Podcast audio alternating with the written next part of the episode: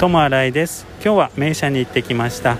1ヶ月前ぐらいに左目のまぶたが腫れてそれからちょっと引いてまた最近腫れてきたので心配になって今日はお医者さんに行ってきました。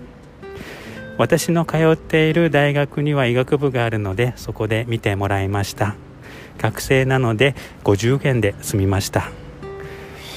物もらいでした。